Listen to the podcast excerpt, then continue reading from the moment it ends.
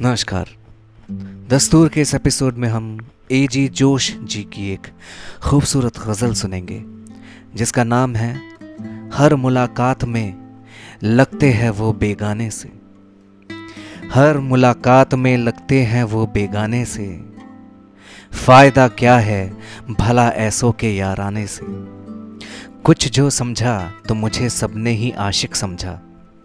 बात ये खूब निकली मेरे अफसाने से। ज़िंदगी अपनी नज़र आने लगी सिर्फ़ शराब। कभी गुजरे जो दिले जार के वीराने से।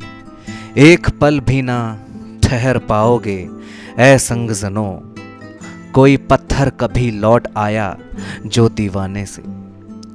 तुमको मरना है तो मरना मेरे गुल होने पर। क्षमा कहती रही, शब भर यही परवाने से। फिर ना देखा तुझे ए जोश, सुकून से बैठा। जब से उठा है तू इस शोक के कशाने से, फिर ना देखा तुझे ए जोश, सुकून से बैठा। जब से उठा है तू इस शोक के कशाने से, हर मुलाकात में लगते हैं वो बेगाने से। फ़ायदा क्या है भला ऐसो के याराने से?